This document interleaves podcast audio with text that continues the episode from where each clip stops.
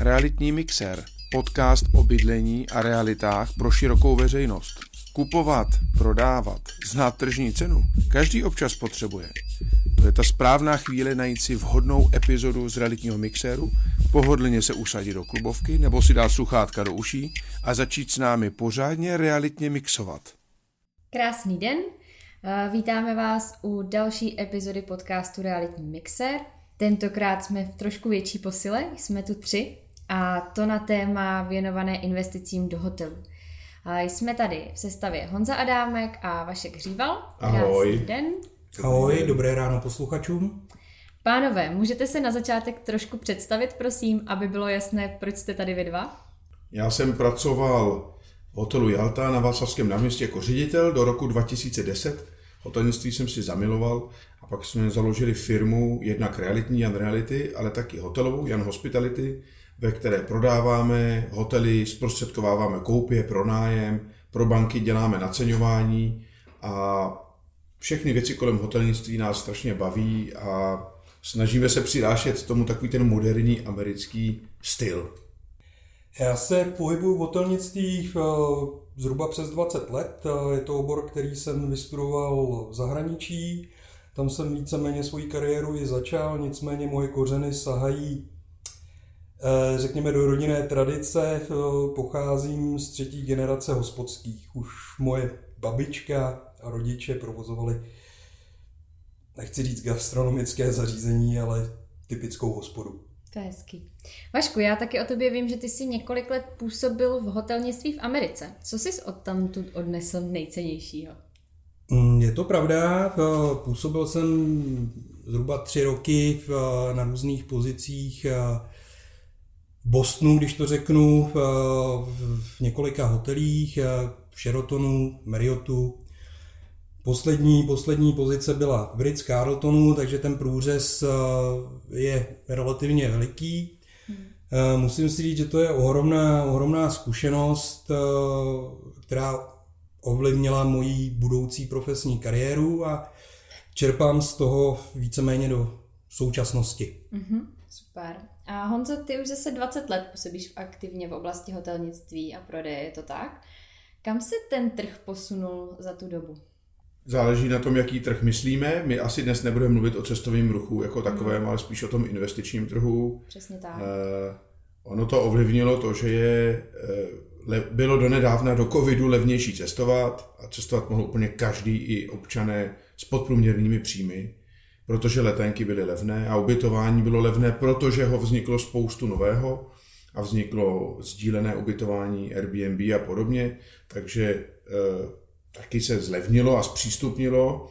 Tím pádem vznikly další příležitosti pro investory, co ještě koupit, do jakého typu hotelů nebo ubytovacích zařízení investovat. Zároveň obecně ta bohatá část světa bohatne, takže je víc investičních zdrojů, je spousta peněz mezi lidmi a investoři mají chuť kupovat. Zajímá je, kolik to vydělává, ale ta poptávka je ohromná.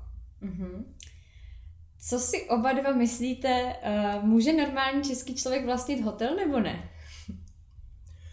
Tak definice normální český člověk je trošičku zavádějící. Já bych řekl, že samozřejmě a nedefinoval bych to pouze na hotel, ale rozšířil bych to na ubytovací zařízení, protože ten průřez je, řekněme, od rodin až po investory, kteří v tom samozřejmě vidí nějaký smysl, ať už investiční, či jakýkoliv jiný.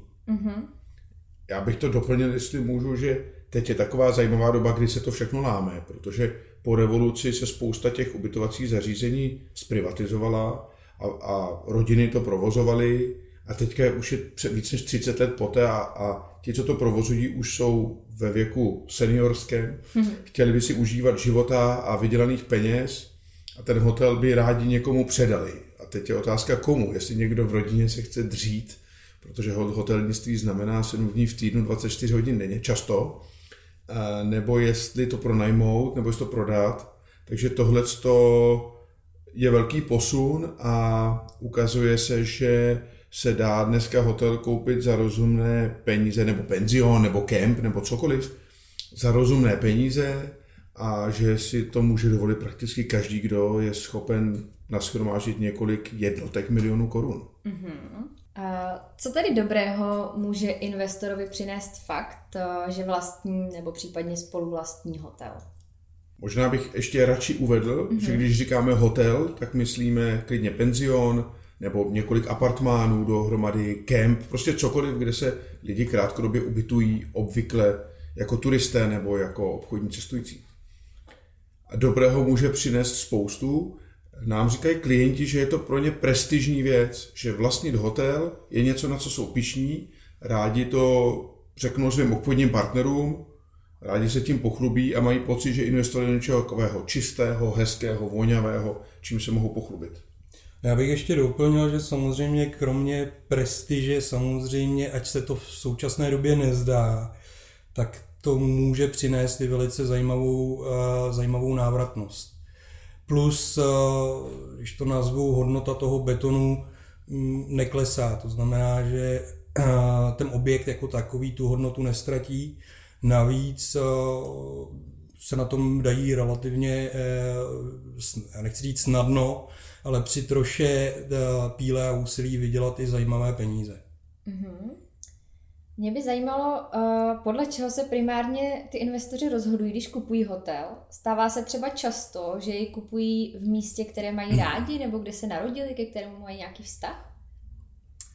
Tak je několik typů investorů a tady to je zrovna jeden z nich, že nehledí úplně na návratnost, ale má vztah k dané lokalitě, protože tam vyrostl, studoval, popřípadě v blízkém okolí má jinou formu podnikání. Takže ano, jsou tací investoři, kteří vybírají objekty v oblastech, které jsou jejich srdci blízké. Mm-hmm. A zase proti tomu bych já možná řekl, je druhý typ investorů, který investuje jednoznačně jako do produktu, který mu má vydělávat peníze. Dneska je ta situace taková, že když někdo koupí státní dluhopisy, tak často má i záporný úrok, to znamená doplácí na to. A nebo má úrok 0 nebo 0,5%. Takže nároky na to, kolik má hotel vydělat jako investice investorovi, se mění, trošku snižují. Dřív to bylo v Praze, nevím, 4%, 5%, 6% na okraji Prahy. Někde na venkově pod 8%, možná 10 investoři nebyli ochotní investovat. To se dost změnilo, protože dneska 7%, 8% vám jen tak něco nevynese, pokud nemáte chuť investovat do bitcoinů, anebo nespekulujete na nějaké konkrétní cenné papíry, teda respektive akcie.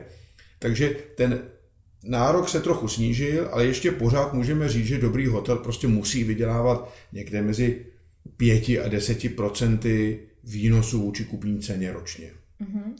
Na základě čeho se teda ten investor nejvíce rozhoduje, aby věděl, že to právě bude zisková investice? Tak to samozřejmě záleží na typu investora. Jsou investoři, řekněme například investiční fondy, které předpokládají, že ten objekt, to ubytovací zařízení jako takové, nebudou sami provozovat, tudíž počítají s tím, že ten výnos bude menší, protože tam budou mít nájemce nebo operátora, ale zase ten výnos bude garantovaný. A potom jsou investoři, kteří ten objekt chtějí provozovat, takže počítají ty investice ve vyšších řádech, s tím, že samozřejmě toto musí nějak i obhájit před finančními ústavy, které většinou ten objekt profinancovávají. Potom jsou i další investoři, kteří se na ten objekt koukají úplně z jiného pohledu a chtějí ten účel objektu změnit, ať už to jsou domy pro seniory, Alzheimer centra, nebo teďka se relativně objevuje nový trend, kdy ubytovací zařízení, hlavně v zajímavých, řekněme, destinacích, Krkonoše, Jizerské hory, Šumava, se předělávají na investiční apartmány. Takže kolik by ten hotel, nebo kolik by ta investice měla vydělávat, záleží víceméně, když to shrnu, investor od investora, jaké má očekávání dle účelu provozu, změny provozu a tak dále. Řadí se koupě hotelu mezi dobré investice? No, když to trefíte a koupíte dobře. Rozhodně ano. Hotely jsou zajímavé zaprvé tím, že spousta lidí vůbec neví, že si ho může koupit. Koupit si ho sami, anebo s někým, nebo v rámci nějakých investičních fondů, nebo parta investorů. Teď se nám několikrát stalo, že se sešlo 5, 6, 8 investorů, každý dal několik milionů, koupili si hotel. Takže lidi to neví a je to zajímavá investice. Za druhé, jak říkal Vašek, ona je to investice jak do nemovitosti, ale taky do biznisu, nebo hlavně do biznisu. Hotel má tu výhodu, že když se mu nebude dařit, tak vám tam pořád ještě zbyde ten pozemek a stavba. A vy si můžete něco dělat. Například teďka ještě, když doplním tvoji, Vašku, minulou odpověď, ve městech je málo bytů. Takže se snaží někteří investoři hotely přeměnit třeba na studentské koleje, protože ten jeden pokoj může dostačovat pro jednoho studenta a tím vlastně zvyšují zase kapacitu bydlení v obci. V zásadě se dá říct, že hotel, když ho dobře vedete, nemůže být špatná investice. A vy ale nejste povinný ho vést. To je další typický dotaz investora je, hele, já bych teda si hotel docela rád koupil a já mám úplně strach z toho, že já vůbec tomu nerozumím a nevím, jak se to dělá. No ale na to máte nájemce nebo na to máte operátory.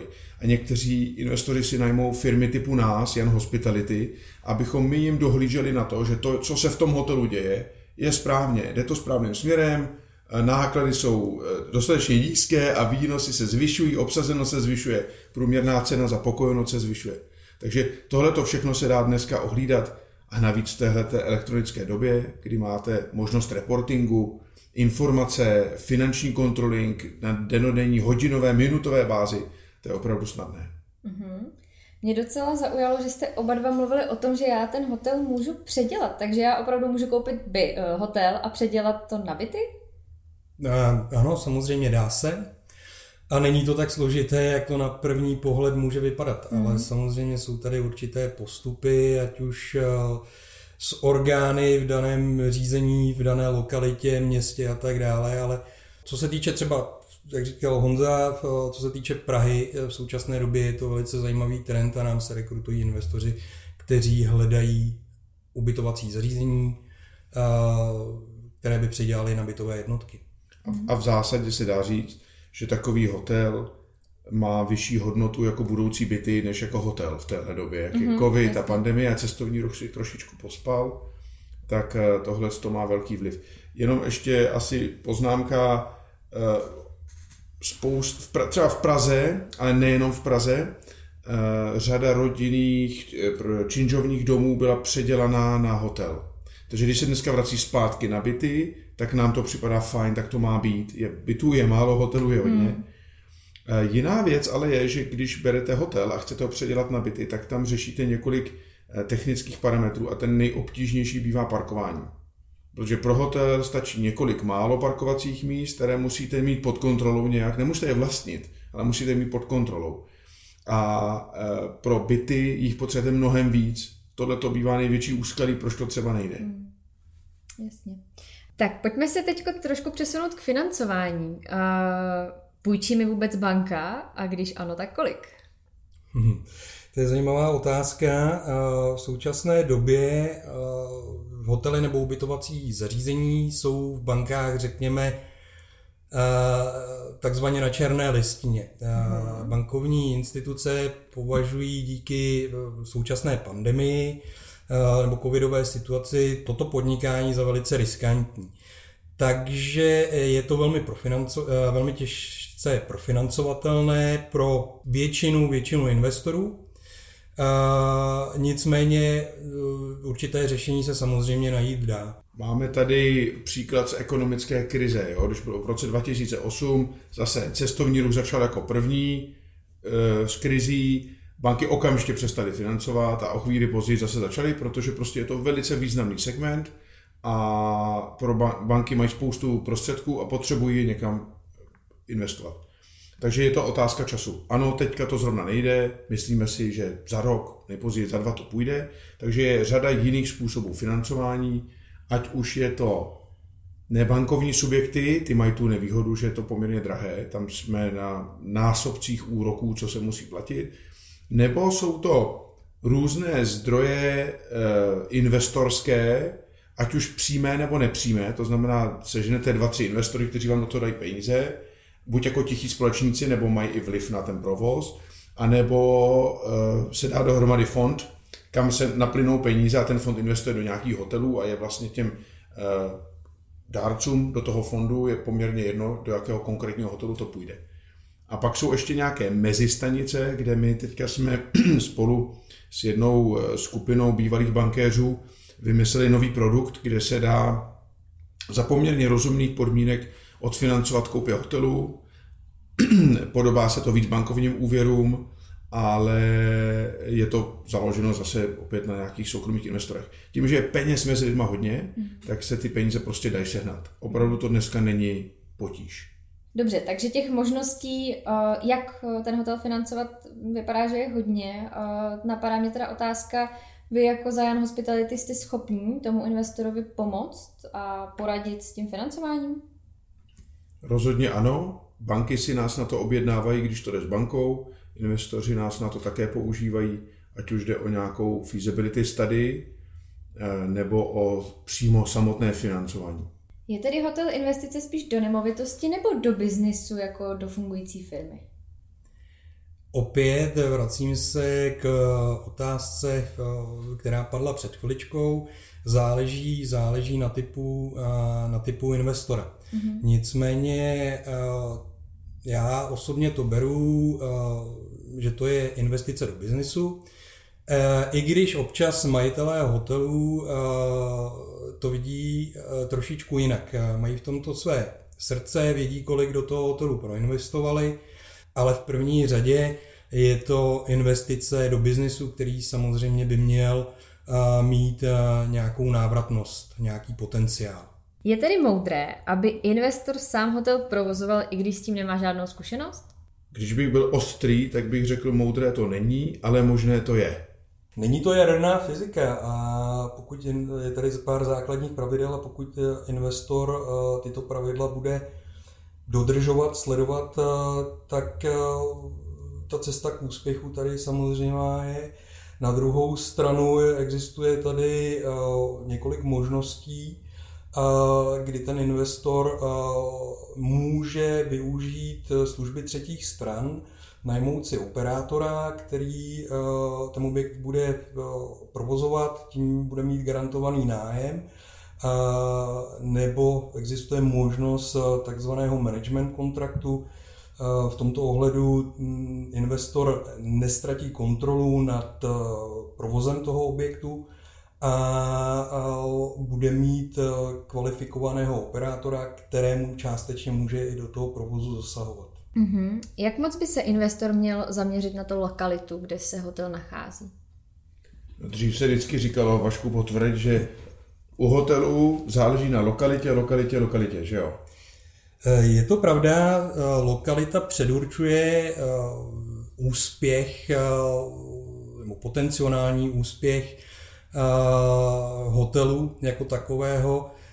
Na druhou stranu současná situace nahrává tomu, že standardy se mění a ku podivu máme příklady hotelů, které nejsou v centru měst nebo v centru Krkonoš, Šumavy nebo jiných zajímavých turistických destinací a stojí si podstatně lépe než objekty, které se v těchto centrech nachází. Takže bych toto specifikoval, lokalita je velmi důležitá, ale záleží také na nějaké obchodní strategii a zvláštnosti toho objektu, kterým dokáže přitáhnout své hosty.